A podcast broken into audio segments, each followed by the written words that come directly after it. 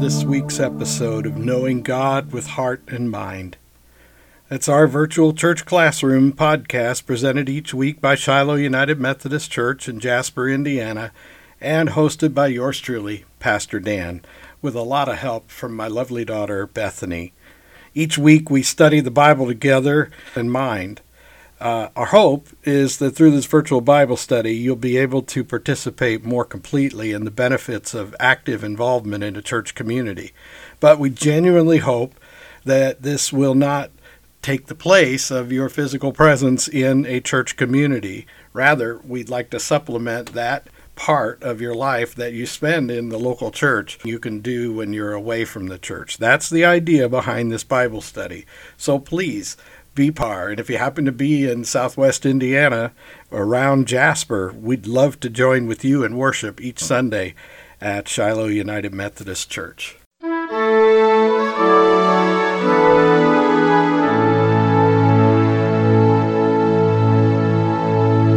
week, our act of worship, that is, loving God and each other, is taken first from Psalm 7, and then we'll pray for one another. Psalm 7 is a shiggaion. A shiggaion. That's a musical notation. We don't really know what it means. It's just something that uh, the translators put uh, in there as they reproduced its pronunciation in English language. But it's a shiggaion of David, which he sang to the Lord concerning Cush, a Benjaminite. And uh, Shiggaion could be thought of in the same uh, sense as that word Selah that appears quite frequently in the Psalms. So, Psalm 7 Lord, my God, I take refuge in you. Save and deliver me from all who pursue me, or they will tear me apart like a lion, and rip me to pieces with no one to rescue me. Lord my God, if I have done this, and there is guilt on my hands, if I have repaid my ally with evil, or without cause have robbed my foe, then let my enemy pursue me and overtake me. Let him trample my time, bleh, trample my life to the ground and make me sleep in the dust. Arise, Lord, in your anger. Rise up against the rage of my enemies. Awake, my God, decree justice. Let the assembled peoples gather around you, while you sit enthroned over them on high. Let the Lord judge the peoples. Vindicate me, Lord, according to my righteousness, according to my integrity, O Most High. Bring to an end the violence of the wicked, and make the righteous secure in you the righteous God who probes minds and hearts. My shield is God Most High, who saves the upright in heart. God is righteous. God is a righteous judge, a God who displays his wrath every day. He does not relent. He will sharpen his sword. He will bend and string his bow. He has prepared his deadly weapons. He makes ready his flaming arrows. Whoever is pregnant will, uh, with evil, conceives trouble and gives birth to disillusionment. Whoever digs a hole and scoops it out falls into the pit they have made. The trouble they cause recoils on them. Their violence comes down on their heads. Most high. I will give thanks to the Lord because of his righteousness. I will sing the praises of the name of the Lord Most High.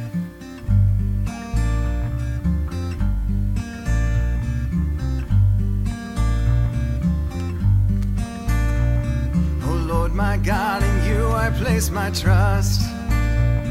Oh Lord my God, in you I place my trust. Rescue me from those who persecute me and deliver me, yeah, yeah. Or they'll devour my soul like a lion, tearing pieces while my screams ring out in vain. Oh Lord, my God, if I have done what they say, if I'm the one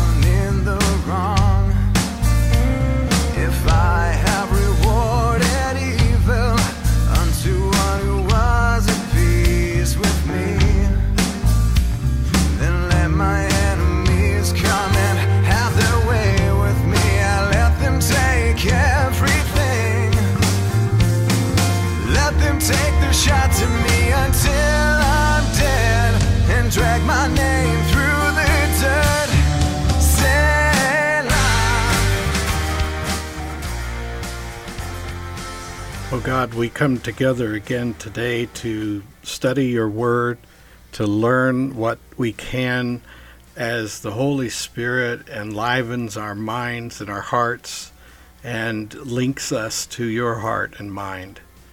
We join the psalmist in praying that our righteousness would be sufficient to justify your defense against our enemies. Yet we know, Lord, that the true enemy is Satan and we know that in all that is evil in our world and the evil that affects our lives, it is from Satan. And so we thank you that you have, through Jesus Christ, defeated the enemy, though the battle is not quite over. And still, some lingering skirmishes occur every day in our world. But Satan is no longer in control.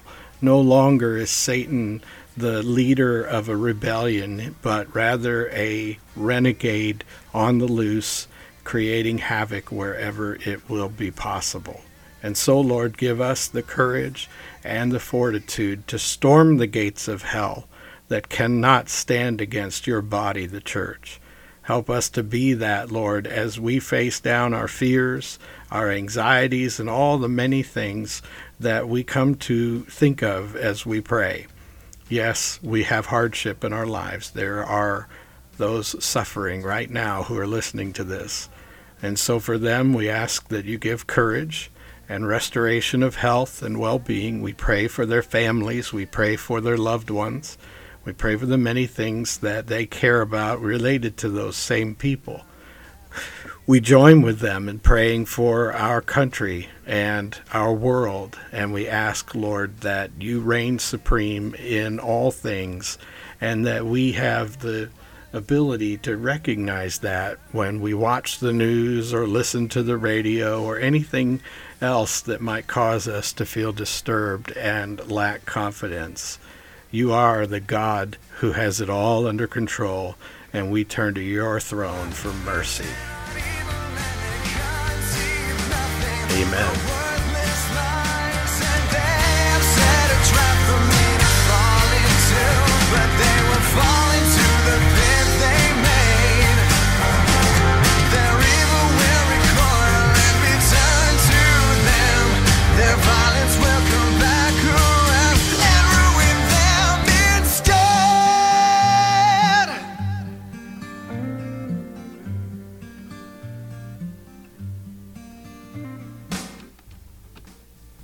Well, I'm back with Bethany now for this week's discussion of the passages in our uh, reading, and we're still in chapter 2 of Revelation, and we're on the third letter to the third church.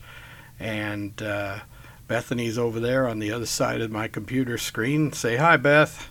Hello. There she is. So we're good to go. We got uh, we got a passage in front of us that we need to read. It's the uh, Jesus' letter to Pergamum. And uh, before we start reading about Pergamum, is there any historical grounding you'd like to give us to to uh, explain to folks where this church is and, and kind of what its backstory is? That, I, that seems to be your specialty. I know. I'm I'm the history girl. Um, so here's what I learned about Pergamum.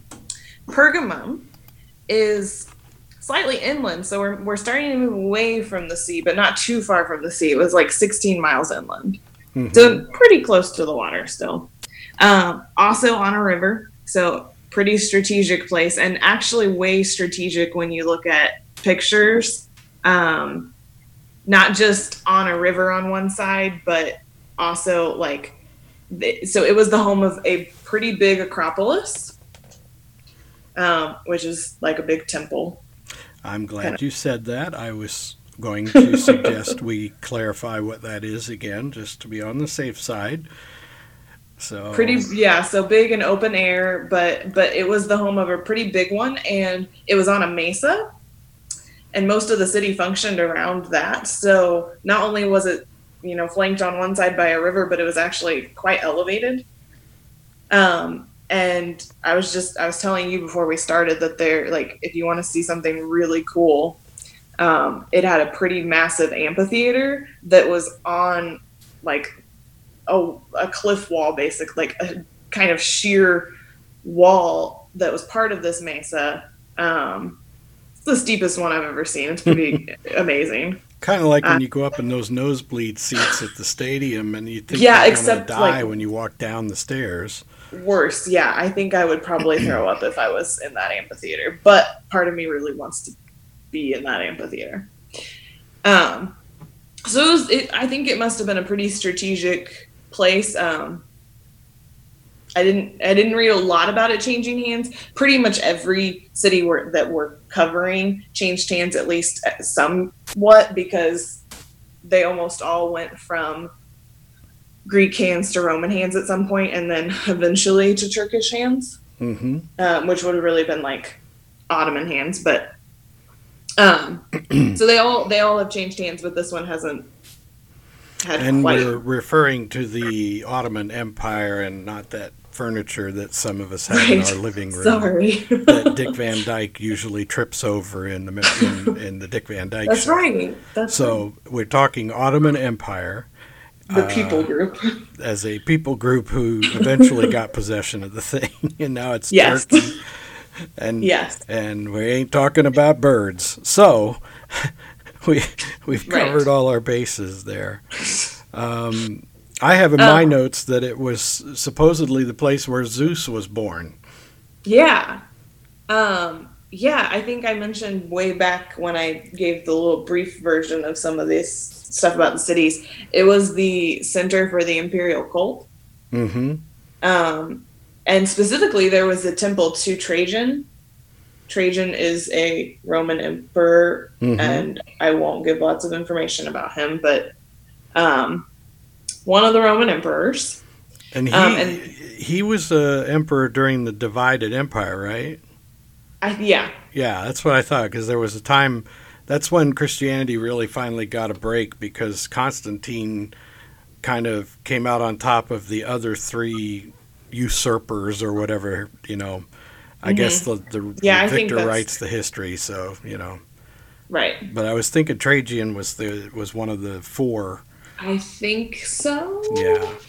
Well, anyway, that that's but just me so going off like- on a tangent. So No, that's you know I do that. um, so there was there was a temple to him. Um, it was definitely a center for so Roma that I mentioned last week that um, Smyrna invented. Uh, there there was worship of Roma there, so they were also kind of like, hey, this god that we just made up, we're gonna we're gonna be fans of them too. Um, but interesting, I think, um, is that not only was there there were temples to Athena, to Zeus, to um, Dionysus, and to I'm gonna butcher his name again. Um, As- Asclepius, Asclepius. yeah, As- the, the, the. Asclepius, I I know how to say it and I can't. Asclepius. It was the official center for him. So a lot of people who were sick visited Pergamum because they were they thought that if they visited that temple and did sacrifices there that they would be healed. Um, but interestingly, like people who were sick, a lot of a lot of people who were sick were turned away and weren't allowed to go in because they were sick, which is hilariously ironic to me. Um, And there seems to be a connection because the the in the Greek tradition, I guess he is uh, he is depicted holding a a staff with or the caduceus, which is the symbol for the medical profession, and yet the medical profession will tell you it's not quite the same yeah. uh, symbol, but but there's a Well, lot the of one people gets- confused about that. The one it gets mixed up with is um, Hermes Caduceus Right. because it had like, it had two snakes on it, and Right. this one only had one. And But there was there was this whole thing with snakes, um, and and I like snakes, but this is like some of it's real weird, yeah, like snake snake worship and like um, like using snakes for healing thing. I don't I don't know. I think a lot of people, uh, a lot of people who have even the re- most remote biblical experience, um, even if that's just a Sunday school class when they were little bitty kids, you know, have it in for the snakes just because the Bible says a serpent tempted Adam and Eve, and it's so easy to think snake, but there's a lot more to the story than that, as you and I know. But um, but it's I just like snakes. They interesting. get, a, they get a bad rap. Yeah. So we're not mad at But this is snakes pro- for being snakes, but uh, we're mad at people who use snakes for uh, satanic worship. So you know, Well, and like I was, it's I not the thinking, like, snake's this, fault. this might be where some of that snake stuff comes from because it reminds me a lot of like, um, oh, what's it called, Dad? The the guys, the like the Appalachian guys that Oh, you know, I don't do really know stuff. what they call that, but they're the they they're the snake. They're basically convinced that you're not filled with the Holy Spirit uh, unless you can handle poisonous snakes and not be yeah, killed. snake you know. handling, snake So- handling. But then, you know, there are people who don't mess with poisonous snakes, but they don't think you're filled with the Holy Spirit unless you speak in tongues. And so, you know, everybody's got traditions that prove that you're real deal, and, and that's kind of interesting in itself. But here's something Yeah. interesting, though, about this Asclepius. Um, he is is thought to be the son of Apollo and of the Virgin uh, Corn Coronis. Hmm. And I think that's interesting because this place, as we're going to find out, uh, doesn't score very well, and history seems to support Jesus's uh, opinion. And it's kind of interesting because there's a there's an underlying theme that I think that exists in that in that particular reality is it's the central place of pagan religion and there's a tradition associated with uh, Asclepius that he was born of a virgin and a god. Um, it would be really easy for people with the Christian faith to go in there and tell the story of Jesus and then have it uh, either rejected because it wasn't anything new or have it perverted in some way. Uh, so that it may have been a lot harder for the church at Pergamum to really get a strong foothold. It, it's interesting. Mm-hmm. And it's interesting because as when we read the passage, we realize Jesus is talking about this a place where Se- where Satan is is you know has has got a you know he's got a, a summer cottage there or something. I mean he's he's coming on a regular basis. He's got a place to stay in Pergamum, and it's kind of interesting that Jesus would point that out. Yeah. Um, so this this pagan worship is far more extreme, it would seem, than the other two letters or churches that we've heard about so far. Um, and, Well, and that's and- kind of supported by the way the stories read. Because if you read, um, if you read, if you just look back at the churches we've looked at so far, including today's, basically you have uh, Ephesus, that's a great political center, and you have uh, Smyrna, that's a great commercial center, and then Pergamos is a great religious center. So which which is the one that is the most uh, perverted and the most unlikely to uh, re- repent and turn uh, to God? Well, maybe the one where the religion is the the big thing. I don't know. So you're going to say Well, something. well, and not to oh, almost maybe get myself in trouble, but it was also a major political hub. And I'm just saying, politics always ends up with nasty. Well, I I personally believe that this whole thing of you know we shouldn't mix religion and politics is sort of absurd and if you took me just at that you might take issue with that. But i happen to believe that um, there are lots of religions out there that don't have anything to do with jesus or satan. They are religions because they are ideologies that people are dedicated to and willing to die for.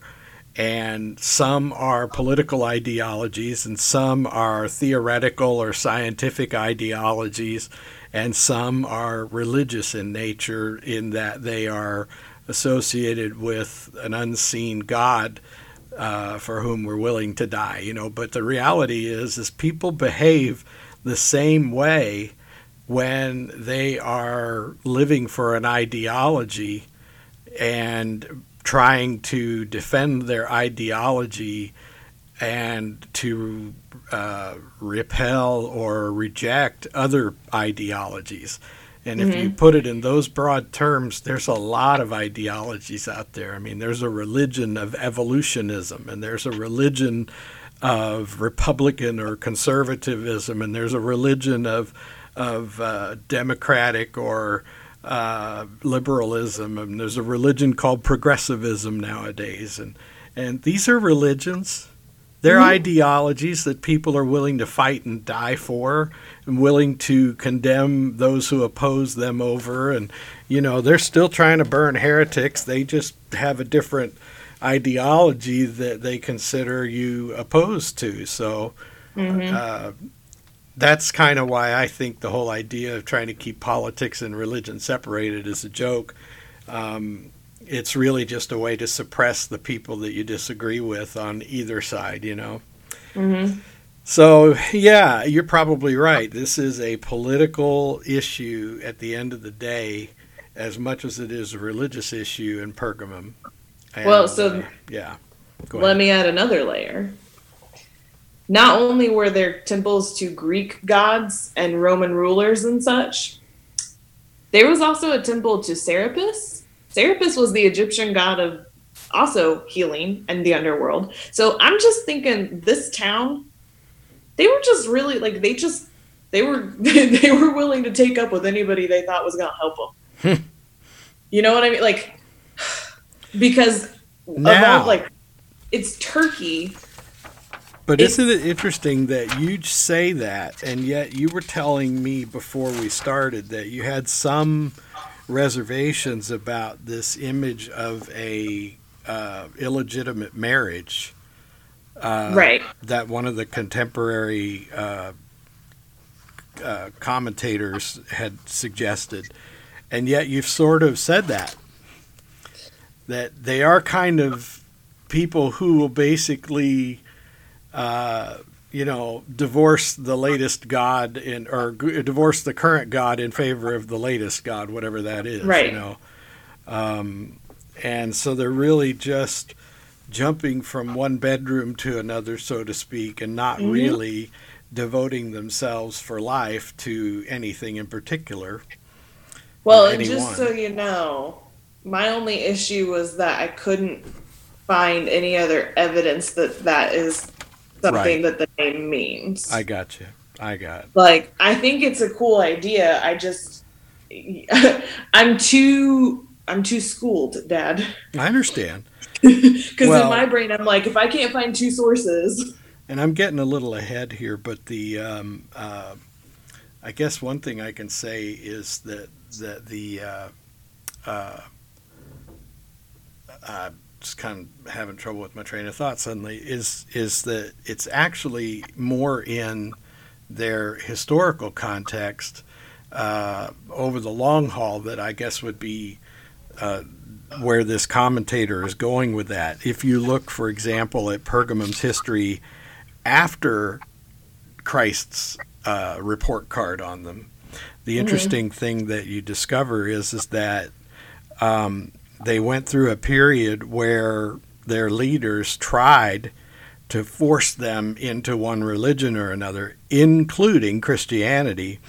And uh, there's a story about a certain uh, leader who was named Theodosius in 378 and uh, through 395 who made Christianity the state religion and he pretty much forced everybody in town to go to church even if they were complete heathens who didn't have any belief in it at all. So uh, there is a sort of perverted religion there or perverted Christianity that existed and uh, you know it's sort of like filling the pews for the numbers and not so much for the saving of souls. Anyway, well, maybe we better read the passage and see where we go with that. Did you have anything else you wanted to contribute before we read?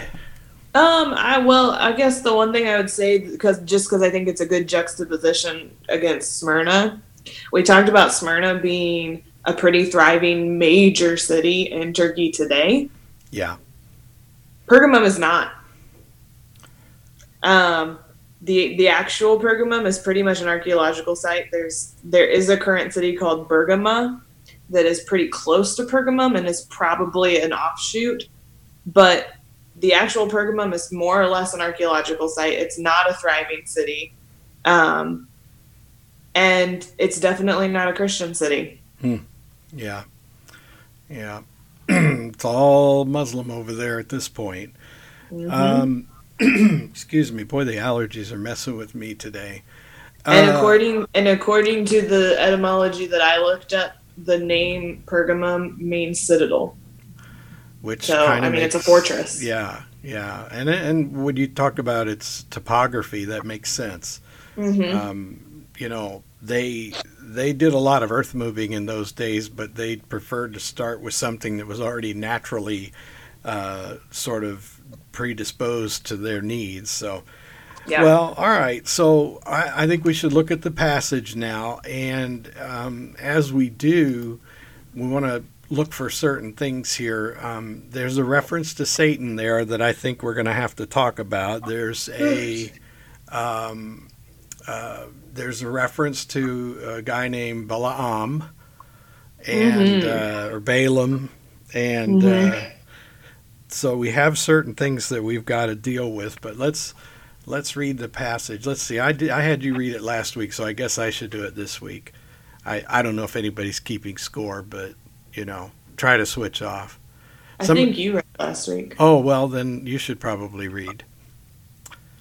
You do it better than I do anyway, so I- go ahead, what- knock it out of the park. We're Okay. looking at Revelation two, starting at verse twelve. To the angel of the church in Pergamum, write These are the words of him who has the sharp, double edged sword. I know where you live, where Satan has his throne. Yet you remain true to my name. You did not renounce your faith in me, even in the days of Antipas, my faithful witness, who was put to death in your city where Satan lives. Nevertheless, I have a few things against you. You have people there who hold to the teaching of Balaam, who taught Balak to entice the Israelites to sin by eating food sacrificed to idols and by committing sexual immorality. Likewise, you have you also have those who hold to the teachings of the Nicolaitans. Repent therefore, otherwise I will soon come to you and will fight against them with the sword of my mouth. He who has an ear, let him hear what the Spirit says to the churches. To him who overcomes, I will give some of the hidden manna. I will also give him a white stone with a new name written on it, known only to him who receives it. All right, boy, this one's got some mysteries in it, and we and we probably should have gotten to it sooner. But anyway, It's juicy. yeah. Um, so first he says, "These are the words of him who comes with the double edged, who's who's who has the double edged sword, which is a uh, a reference to his word." Um, Jesus' word, the word of God, the Logos, is called in Scripture the two edged sword, meaning that no matter which way you swing it, it's going to cut something.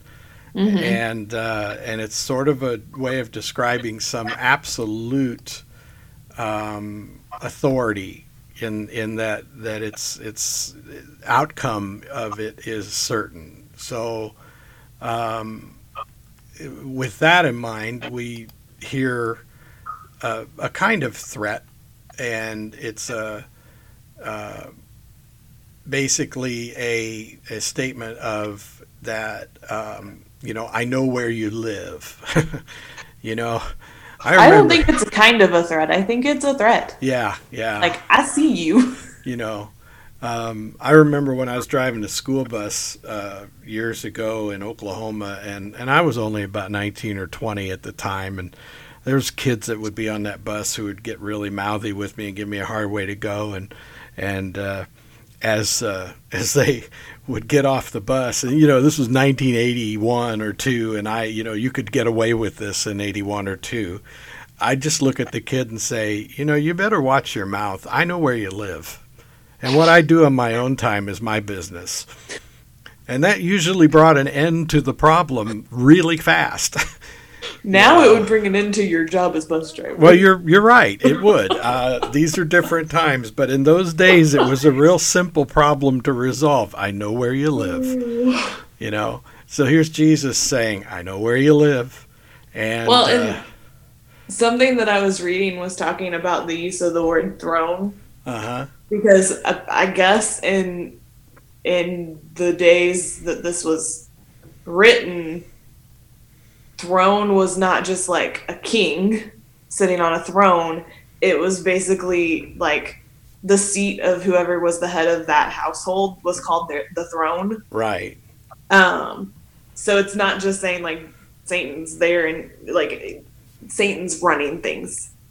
He's the head of the ta- like the household. Yeah. Yeah. Um, not just that he's there, but like he's definitely in charge, which I think is interesting. And you know, I I made a joke about it, you know, saying kind of a threat, but you're right. It's a statement of absolute certainty because it comes from the Lord. And mm-hmm. so the other thing that's being said with absolute certainty is Satan is running things there. Right. Jesus is saying so. No one no one's deceiving Jesus. And you know, I think that's a really good word for today because there are a lot of really evil things and evil people out there who are doing evil things and they will work very hard to mask what they're doing and couch it in terms that make it sound like they're doing good. They'll say they care about certain people groups or certain types of circumstances. They'll they'll sound like everything they're doing is about compassion. But the truth is is that when the Holy Spirit guides our minds or when the Lord is listening, there's no problem for the Lord to say, uh, you ain't fooling me Right. and you're not fooling my people. What they hear is a lie, and they Yeah. know it's a lie, and they know that Satan is the one who's really in charge here. It's still the same, and that hasn't changed. It's just that the Pergamums are are still around. They're still uh, being governed, and and the sad thing is is that I've been in this religion business long enough to know that there there are plenty of, of religious systems and church people and church clergy and so forth who are really subjected to Satan, whether they are aware of it or not. Some are just blind to it. Um, Yeah. Some have been so convinced by the lie that they think the good they are doing is honoring God when in fact it's exactly the opposite. Which is where this passage takes us next, if you think about it. Because he says, he says, Satan lives there, but there are people among you who are still true to my name. You don't renounce your faith in me, not even in the days of the persecution of Antipas, who was killed for not renouncing Jesus Yeah. where Satan lives. You know, so you can be a Christian in a town, in a home, in a place, even a church that's being uh, overwhelmed by the power of Satan, and you will not go unnoticed by Jesus. He sees it and he honors you. So, But but I think it's interesting that in the same like nearly the same sentence, I mean, like two sentences apart, he points out again, Satan's here.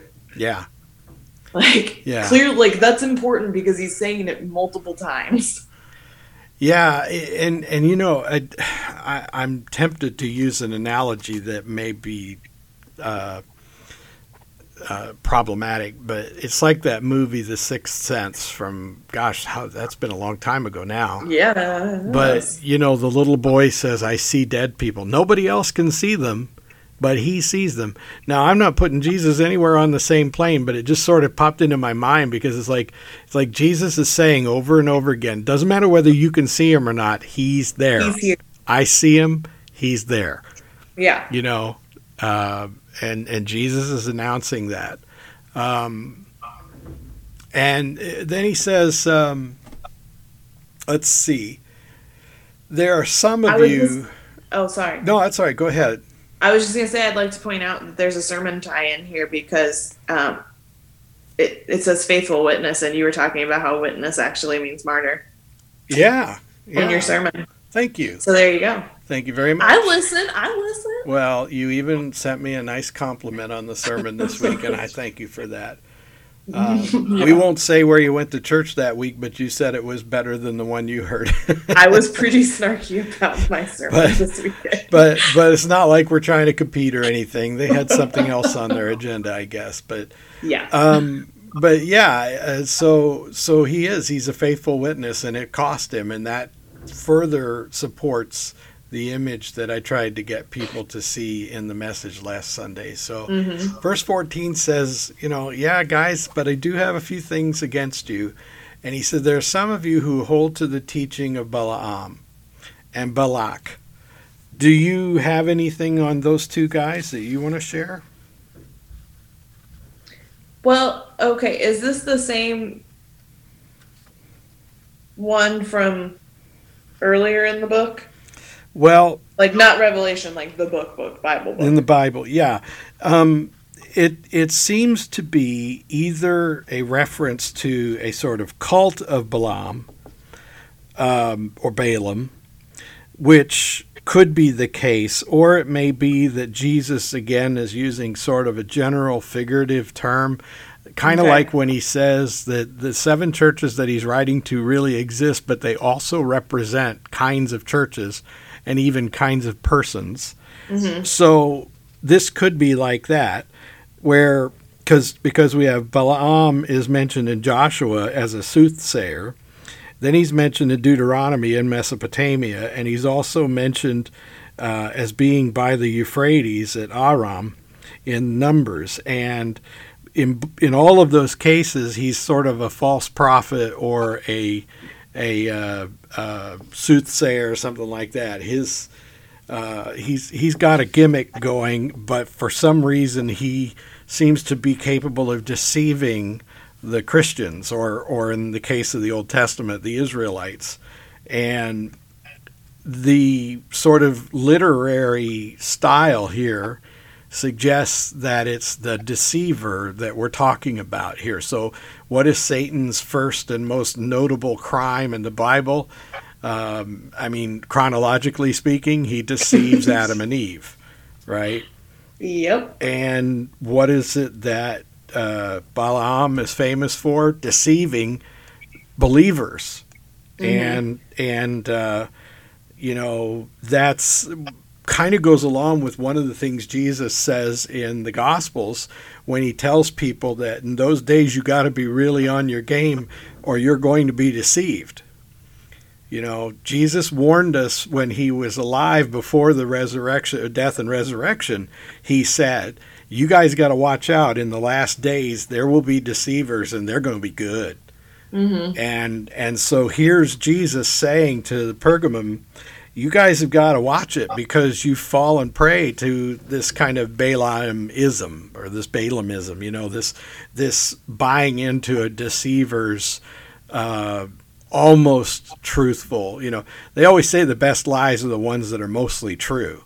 Right. And and so someone apparently has been saying some things that sound pretty dang good, and yet Jesus is calling them out. He's saying, "Don't forget, Satan's in charge there, and this is a very sophisticated lie that you're buying into." And that's kind of the same way with the mention of Balak.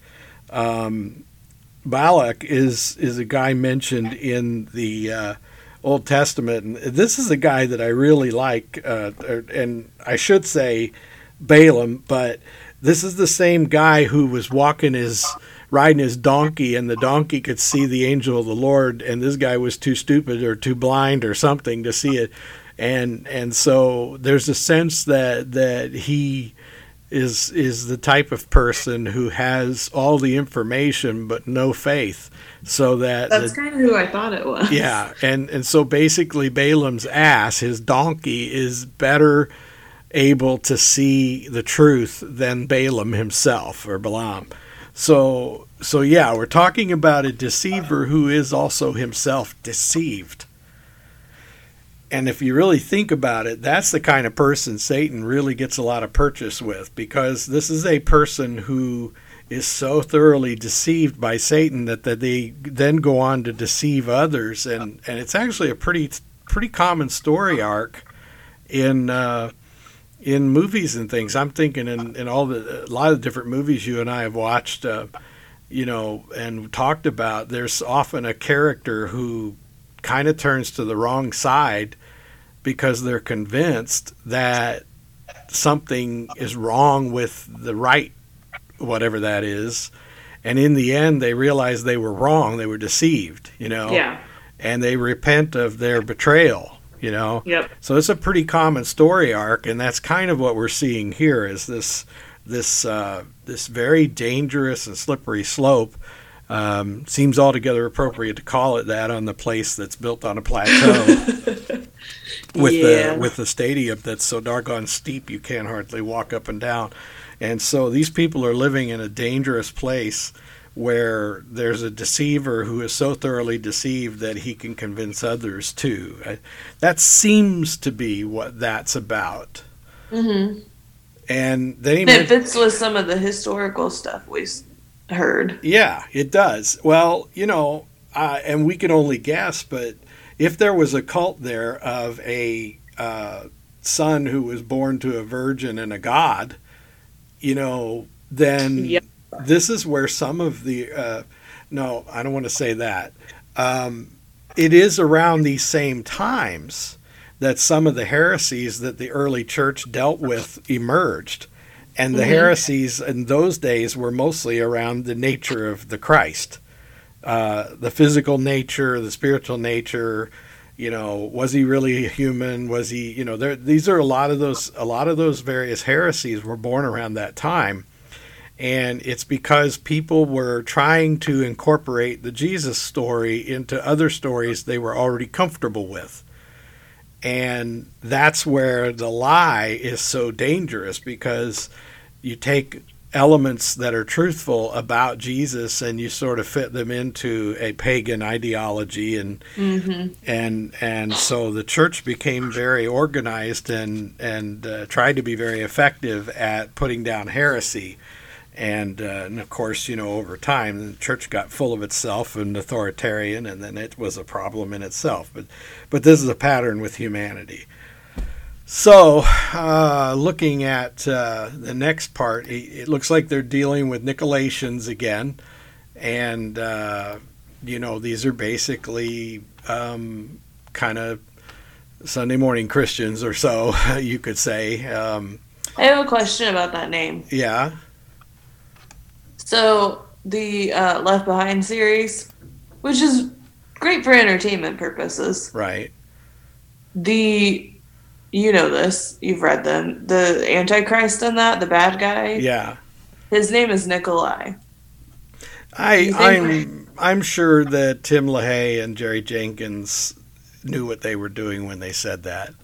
I just Uh, wondered. Tim LaHaye was a brilliant Bible scholar. He died several years ago, but he was quite a brilliant Bible scholar. Um, and uh, you know, Jerry Jenkins is a is a fiction writer, and Yeah. and uh, I met Jerry Jenkins actually several years ago, um, but uh, it's uh, you know irrelevant. But but yeah, I think they knew what they were doing. I think that was, was just curious. calculated use.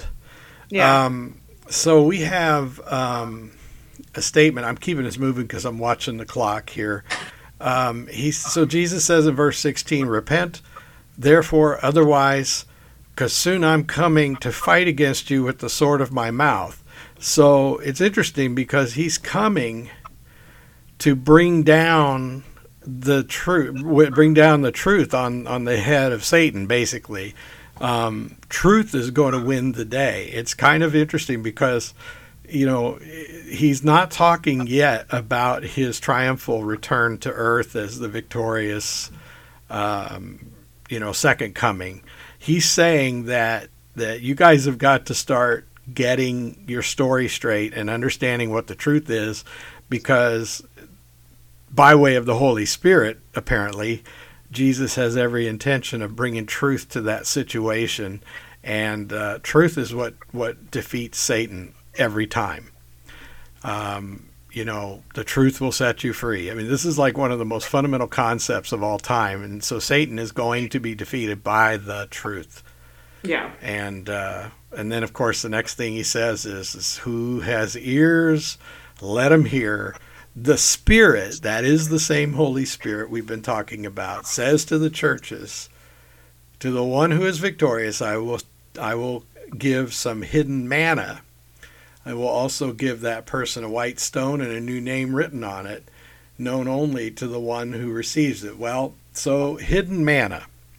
Um, this is this is something I've looked at today a little bit, and there are several commentaries um, that uh, we could uh, refer to, and they all have different ideas about this, and no one really knows for sure what it means. But hidden manna seems to refer to the manna that is hidden in a jar inside the Ark of the Covenant. And the I, and and I don't think he means literally, but it's sort of a a uh, reference to this uh, the meaning. Uh, there's a lot of Christian meaning that you can extract from the image of the Ark of the Covenant, and that's a whole other study. It's a remarkable study, and there is a strong belief among Christian scholars and, and historians and theologians and so forth that many of them really believe that the Ark of the Covenant will eventually reemerge um, in the end times as a sort of symbol of the truth of the Bible, and, and it'll be one of those things that really sets the record straight, you know.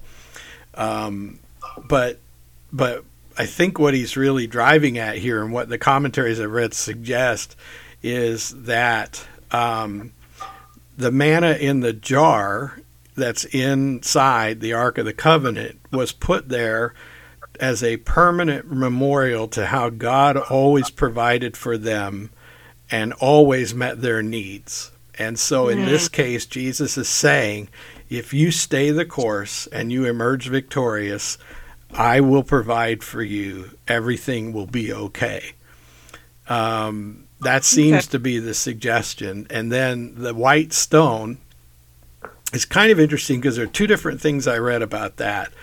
Um, one is is that literally it was customary for someone to have their name engraved in stone and put in a particularly on a white piece of marble and then it was sort of you know it's sort of like it's it's kind of like when you get the corner office and they put your nameplate on the door and it sort of suggests that you've arrived at a special place and you're you're an important person because you have an engraved nameplate so it's that kind of idea uh, in, in the Roman tradition, that would have been how they marked the house of a big official or somebody. You know, it would have had an engraved white stone.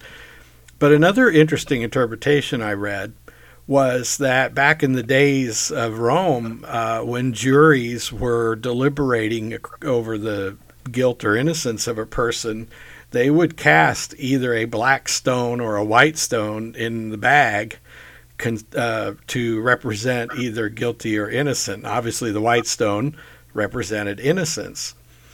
And so, another possibility is that Jesus is using this reference to say, I will count you innocent because like you that. stood firm, mm-hmm. you know. Mm-hmm. So, yeah. so that may be what these white stones are referring to, but it's not 100% certain in any case. But there are a lot of interesting commentaries about it. So, uh, well, we did manage to cover the whole passage at least. Um, so, what else? Is there anything else we want to talk about? The uh, um, you, you mentioned the Ark of the Covenant, and we were talking about Nazis earlier. So now I just really, you know. Well, you know, okay, let's go. No, there. I, I. Well, that's. I was gonna say I just really want to dial up Raiders of the Lost Ark on my TV later, but well, what's interesting is, is you've mentioned something that I uh, I wanted to talk about, and and just because I've always I'm always interested in in uh, Revelation, especially it's kind of fun to throw in some really bizarre thing. You know, like sometimes we talk about yes. doc, Doctor Who's box, but but at the same time, um, there is an interesting correlation between the satanic nature of Pergamum or Pergamos one is a neuter, neutral version of the Pergamus. Pergamum is a neuter or gender unspecific name for the community, and Pergamos is the masculine form of the name of the community, and and they were Yeah. interchangeable. So, but anyway, um, you mentioned And it was probably derived from King Priam of Troy. It's like a it's like a.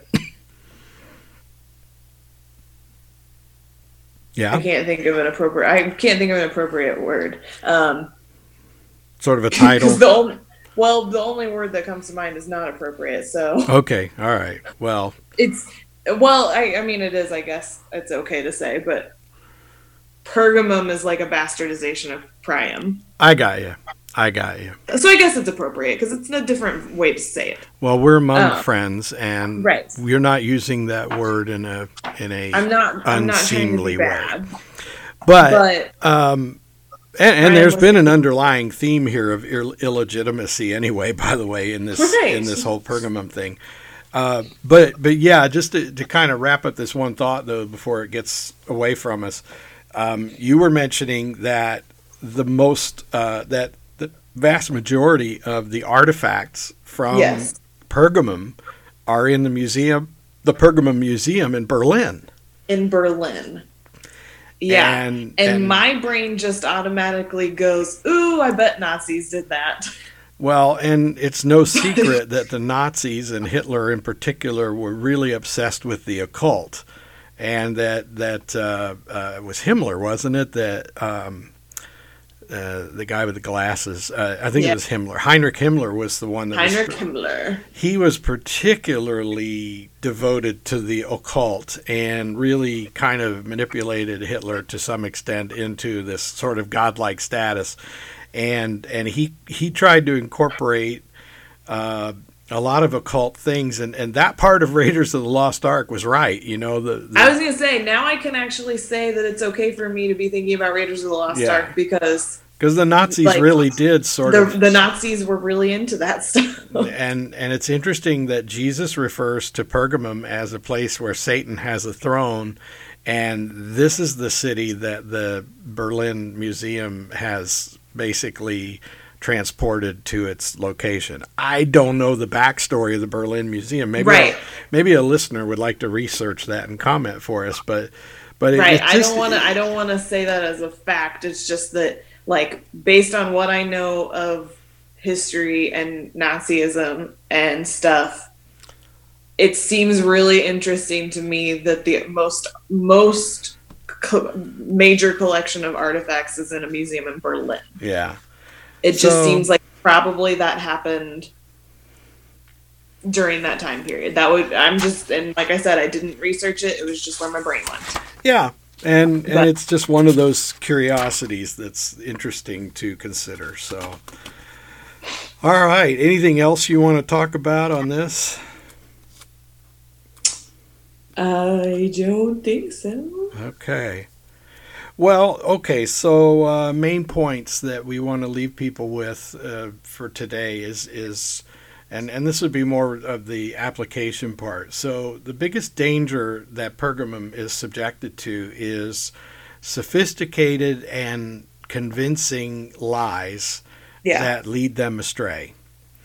And and if there are Christians out there and churches out there that have given into a sophisticated and convincing lie, what would that be? Um, would it be, um, you know, I mean, my problem is I don't want to grab onto any particular issue and then create controversy that will ruin what we're trying to accomplish here.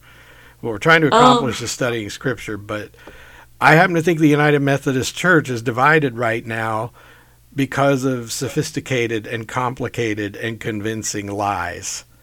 That's all I'm going to say. I'm not going to say which side I fall on that. Um, obviously, I think pretty highly of the Bible, so it might be easy to tell where I would go.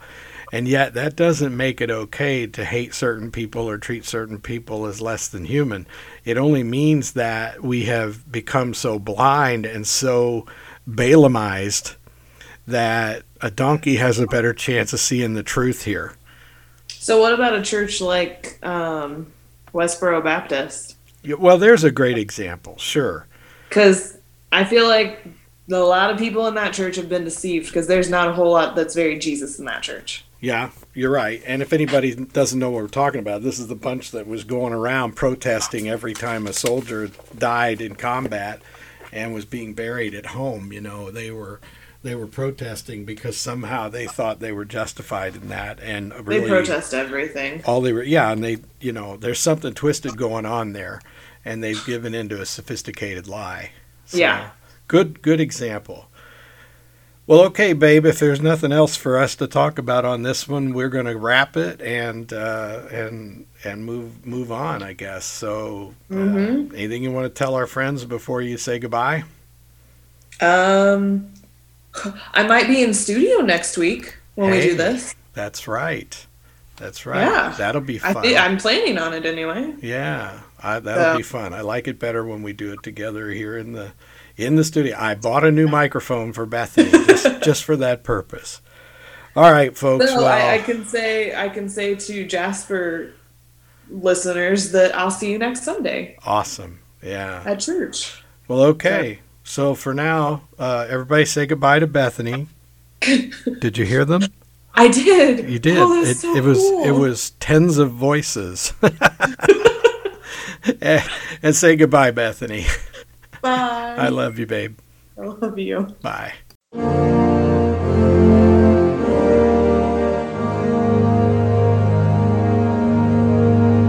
Well, that's about all for now. We hope you've been blessed today, and we hope you'll join in the conversation on the uh, Facebook group, Knowing God with Heart and Mind.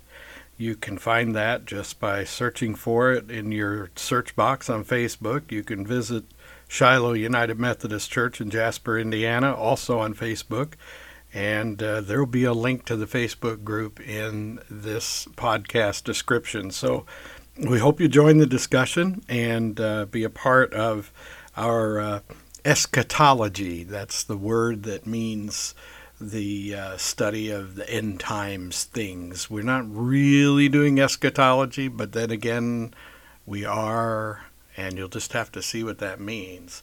Just outside the door of the GHM studio, I have Irma and Josie, the eschatology cats, who are just dying to get in and bring us around to some of that creepy end time stuff.